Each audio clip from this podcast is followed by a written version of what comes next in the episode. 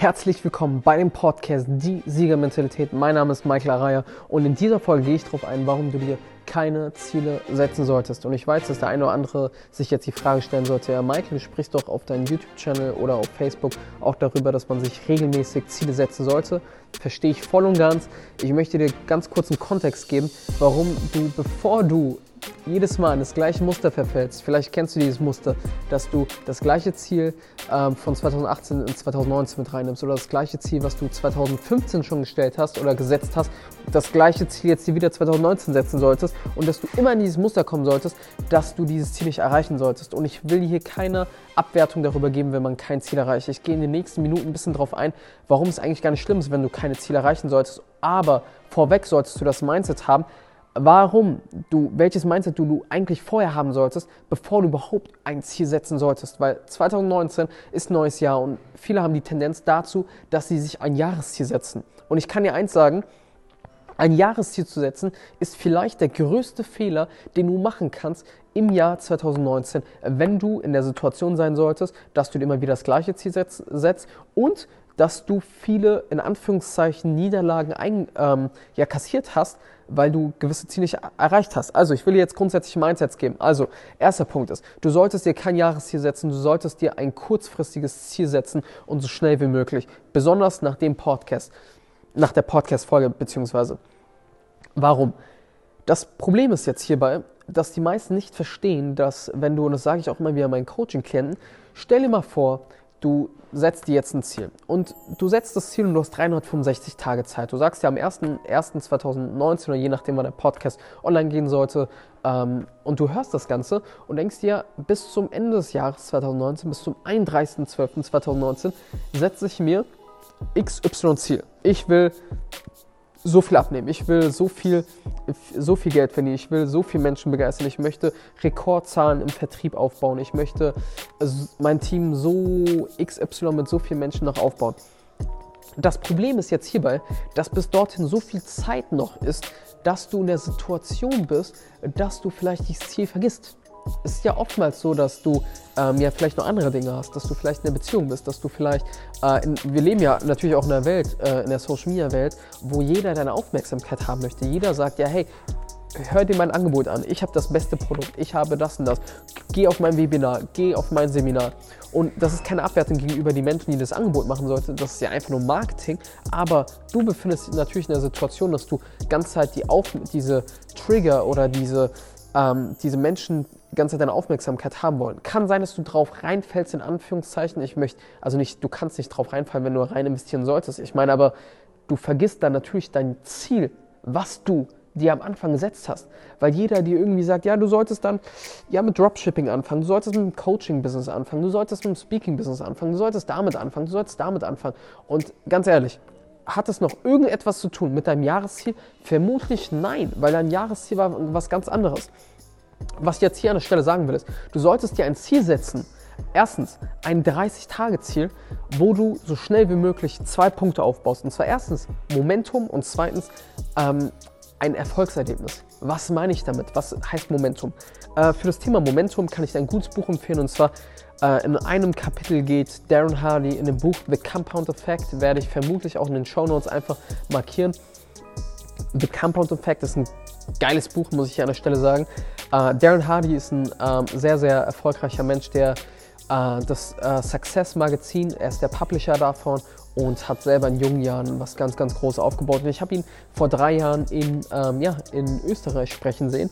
Und dann hat Darren Hardy etwas über Momentum erzählt. Und zwar sagt er, Momentum, und für einen oder anderen, der nicht wissen sollte, was Momentum heißt, Momentum ist, die, ist, wenn der Ball ins Rollen kommt. Und es gibt das positive Momentum und das negative Momentum. Ich gehe das nächste Mal auf diese beiden Fälle ein. Ich möchte aber Folgendes sagen. Grundsätzlich heißt Momentum, dass der Ball ins Rollen kommt, als Metapher.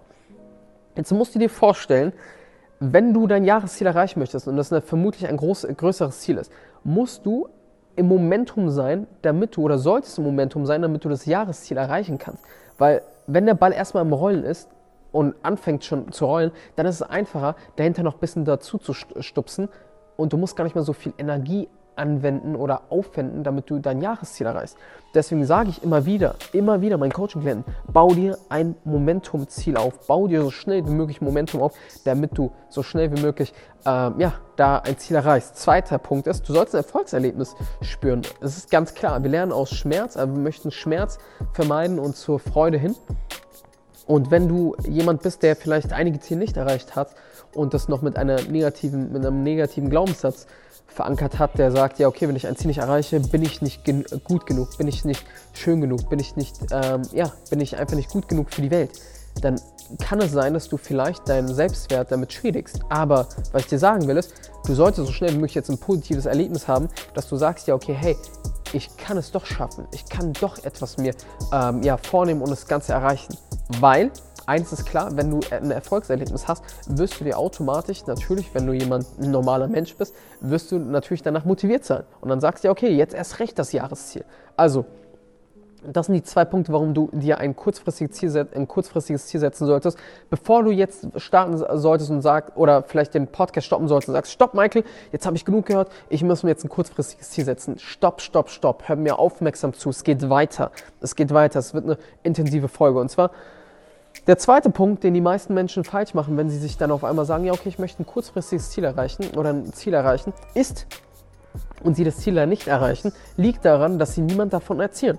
Sie, niemand, du erzählst niemandem von deinem Ziel. Und ich will dir eines sagen, wenn du jemand anderen von deinen Zielen erzählen solltest, wenn du anderen Menschen von deinen Zielen erzählen solltest, deinen Mitarbeitern, deinen, deinem Chef, deinem, deinem, ja, dein, ja, deinem Team oder deinen Mitmenschen, deiner Freundin, deinem Freund, deiner Frau, deinem Mann, dann tendierst du dazu, besser zu leisten. Ich gebe dir ein einfaches Beispiel. Vielleicht bist du jemand, der ins Fitnessstudio gehst. Vielleicht bist du, ähm, warst du schon mal im Fitnessstudio oder vielleicht kennst du Menschen, die ins Fitnessstudio gegangen sind. Jetzt stell dir mal vor, wir nehmen mal Du, geh, du, gehst ins Fitnessstudio und du gehst ähm, an die Bankdrückstange. Ähm, und das ist eine Stange und du drückst 100 Kilo. Es ist nur ein Beispiel, jetzt nicht äh, sagen, ja, okay, Michael, 100 Kilo ist ein bisschen zu viel. Mal angenommen, du würdest 100 Kilo drücken, okay? Mal angenommen. Bleib in der fiktiven Welt, okay? Mal angenommen, du würdest 100 Kilo drücken und du machst 10 Wiederholungen. Okay, super. Du machst 10 Wiederholungen und kannst nicht mehr. Du gehst nach Hause und nächsten, in den nächsten Tagen fragt dich dein Freund, hey, würdest du denn gerne, wollen wir mal zusammen trainieren? Und jetzt sagst du auf einmal, ja, ich, lass uns mal zusammen trainieren. Und du gehst zusammen trainieren mit ihm und, ähm, und bist wieder an der gleichen Stange. Du bist an der Stange, wo der wo du vor ein paar Tagen genau dort warst. Und du sitzt dich hin und legst dich dorthin und möchtest an die Stange fassen und du drückst automatisch jetzt nicht nur 10 Wiederholungen. Das kann ich dir zu die Wahrscheinlichkeit, dass du jetzt mehr drückst, ist viel höher, weil dein Freund genau hinter dir ist und dir zuguckt und dir zuhört und sieht, wie viel Gas du gibst, ob du wirklich 100% gibst. Und du drückst auf einmal mehr. Eine Frage an dich. Ist die Stange leichter geworden? Die Stange ist nicht leichter geworden. Du bist immer noch bei 100 Kilo. Ist ist, ist es ein anderer Tag, hast du auf einmal mehr Muskeln aufgebaut. Ist auch nicht der Fall. Du bist einfach nur in der Situation, wo andere Menschen dich beobachten, wo andere Menschen dir zuhören und dir jetzt auf einmal sagen oder jemand anderes hinter dir ist und dir zuguckt, wie viel Prozent du wirklich gibst. Und vermutlich wirst du dann mehr leisten. Und jetzt drückst du mehr, machst elf Wiederholungen. Und du hast automatisch jetzt erstens mehr geleistet, als vorher vor ein paar Tagen. Und mal angenommen, du würdest jederzeit, jeden Tag eine Wiederholung mehr machen. Jetzt mal angenommen, du würdest in deinem Business immer eine Person mehr ansprechen. Jetzt mal angenommen, du würdest in deinem, in deiner, äh, da wo du gerade arbeitest, in, dem, in, der Firma, wo du gerade arbeitest, wenn du nur ein, ein Prozent bisschen mehr gibst, wenn du nur einmal einen Kunden besser behandelst, wenn du nur einmal deinen Chef besser behandelst, was würde das für Auswirkungen haben? Ja, das wären ganz geile Auswirkungen, oder? Jetzt mal, jetzt gehen wir mal weiter. Du bist jetzt bei der elften Wiederholung. Wir gehen zurück ins Fitnessstudio. Du bist bei der elften Wiederholung und du denkst, okay, ich mache jetzt noch die zwölfte Wiederholung. Traust dich vielleicht nicht, die zwölfte Wiederholung zu machen. Du hast Angst davor, die zwölfte Wiederholung zu machen. Du hast, ähm, ja, du hast vielleicht nicht den Mumm dazu, die zwölfte Wiederholung zu machen. Und jetzt ist jemand hinter dir und guckt dir zu und du weißt ganz genau, er kann mir helfen, wenn ich die Stange nicht mehr hochbekommen sollte. Also machst du, die, machst du den Ansatz der zwölften Wiederholung, gehst runter und du merkst, du kannst nicht mehr und dann hilft dir dein Freund. Und jetzt hilft dir derjenige, jetzt hilft dir dein Chef, jetzt hilft dir der, jetzt bleiben wir auch mal im Fitnessstudio, jetzt hilft er dir bei der zwölften Wiederholung und du machst die zwölfte Wiederholung. Und jetzt machst du die zwölfte Wiederholung und du hast zwei Wiederholungen mehr gemacht, als du vor ein paar Tagen gemacht hast. Frage an dich ist, hat sich die Stange geändert? Hat sich der Sitz geändert? Hat sich, hast du so viel mehr Kraft jetzt auf einmal, dass du zwei Wiederholungen mehr machst? Nein, es liegt einfach nur daran, dass du beobachtet wirst, erstens, und zweitens, dass dein Freund oder dein Mitmensch oder dein, dein, dein Partner dein Mitarbeiter oder deine ähm, Arbeitskollegen dir auf einmal mehr helfen. Woran liegt es? Ja, weil du von deinen Zielen erzählt hast. Weil wenn du nicht von deinen Zielen erzählst, weil wer soll dir dann erstens helfen, wenn du Hilfe brauchst? Und zweitens, wer soll dich beobachten, wenn du nicht mal 100% geben willst? Weil es gibt Tage, ganz ehrlich, wo du vielleicht keine Lust haben solltest. Aber wenn dir Menschen zuhören sollten und wenn Menschen dir zugucken sollten, dann leistest du automatisch besser. Also diese zwei Punkte ganz, ganz wichtig. Und ich weiß, dass du jetzt den Glaubenssatz haben solltest, und vielleicht sagen sollst, ja Michael, aber wenn ich von meinen Zielen erzähle, dann kann es ja sein, dass ich diese Ziele nicht erreiche. Und ja, ich möchte jetzt keinen begrenzten Glaubenssatz einpflanzen, aber ganz ehrlich, kann sein, dass du das Ziel nicht erreichen sollst. Es kann sein, dass du gewisse Ziele nicht erreichen sollst. Aber es geht doch nicht darum, dass du, ähm, dass du jetzt sagen sollst, ja, ich gehe mit der Einstellung rein, ja, ich schaffe nicht mein Ziel. Erstens, das ist das falsche Mindset. Du sollst mit der Einstellung reingehen, dass du das Ziel erreichst. Zweitens, ich möchte dir eine ein Beispiel geben, was ich von einem Multimilliardär gelernt habe, von Sai Genialchen. Ich habe ihn einmal bei einem Vortrag gesehen, da hat er folgendes Beispiel gebracht. Er hat gemeint, und jetzt möchte ich dir das Beispiel jetzt einfach mal mitgeben. Mal angenommen, du, du spielst Basketball oder du, mal angenommen, du, ja, nehmen, wir nehmen mal die Ballsportart Basketball. Du bist an der Freiwurflinie und du bist an der Freiwurflinie und möchtest ähm, einen Korb werfen. Das symbolisiert den Ziel, das Ziel, was du dir setzen solltest, okay? Und du versuchst das Du versuchst einen Korb zu werfen, aber du machst von zehn Würfen, machst du nur einen rein. So ist deine Quote. Mal angenommen, du denkst, es wäre deine Quote. Du machst zehn Würfe und du denkst, einer, einer geht rein. Wirst du dann, wenn du ein Ziel setzt und, oder wenn du einen Wurf machst, wirst du dann aufhören? Nein, du machst natürlich weiter. Du machst, hörst du beim fünften Wurf auf? Nein, du machst natürlich weiter. Hörst du beim neunten Wurf auf? Nein, dann erst recht nicht. Du machst den zehnten Wurf, weil du weißt, deine Quote ist 1 von, zu 10. Kann sein, dass du nicht weißt, was deine Quote ist. Und es ist nicht schlimm, wenn du nicht weißt, was deine Quote ist. Kann sein, dass du auf einmal 100 Würfe machen musst, damit du einen rein machst.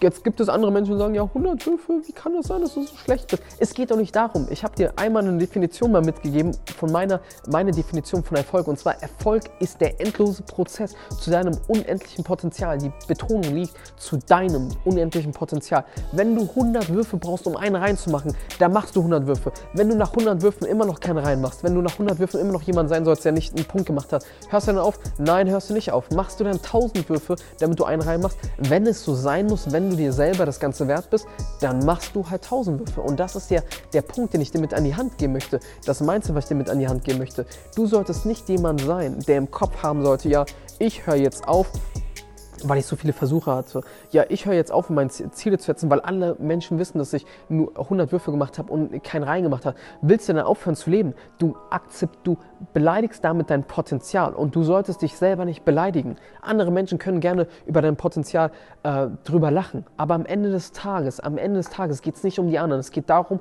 dass du dein Potenzial auslebst. Wenn du dann 1000 Würfe machen musst, dann machst du 1000 Würfe. Wenn es dann 10.000 Würfe sind, dann machst du 10.000 Würfe, um einen reinzumachen. Und ich will dir einen Satz betonen, den ich von Mark Cuban gelernt habe, auch ein Multimilliardär, der sagt, du brauchst nur einmal gewinnen, du brauchst nur einmal einen reinmachen und dann ist alles gut. Dann werden alle anderen Menschen vergessen, was du, was mit den, ein, mit den anderen 9999 Würfen war. Du bist es dir selbst wert, also mach die Würfe. Das ist ganz wichtig. Dritter Punkt, den ich dir bewusst machen will. Also meine Frage, und jetzt nochmal zurück zu dem Punkt, meine Frage an dich ist, wie, wen erzählst du von deinen Zielen? Ich lege dir ans Herz, wirklich sofort, nachdem du die Podcast-Folge zu Ende gehört hast, unbedingt, unbedingt, wirklich jemand anderen davon zu erzählen. Unbedingt jemand anderen von deinen Zielen zu erzählen.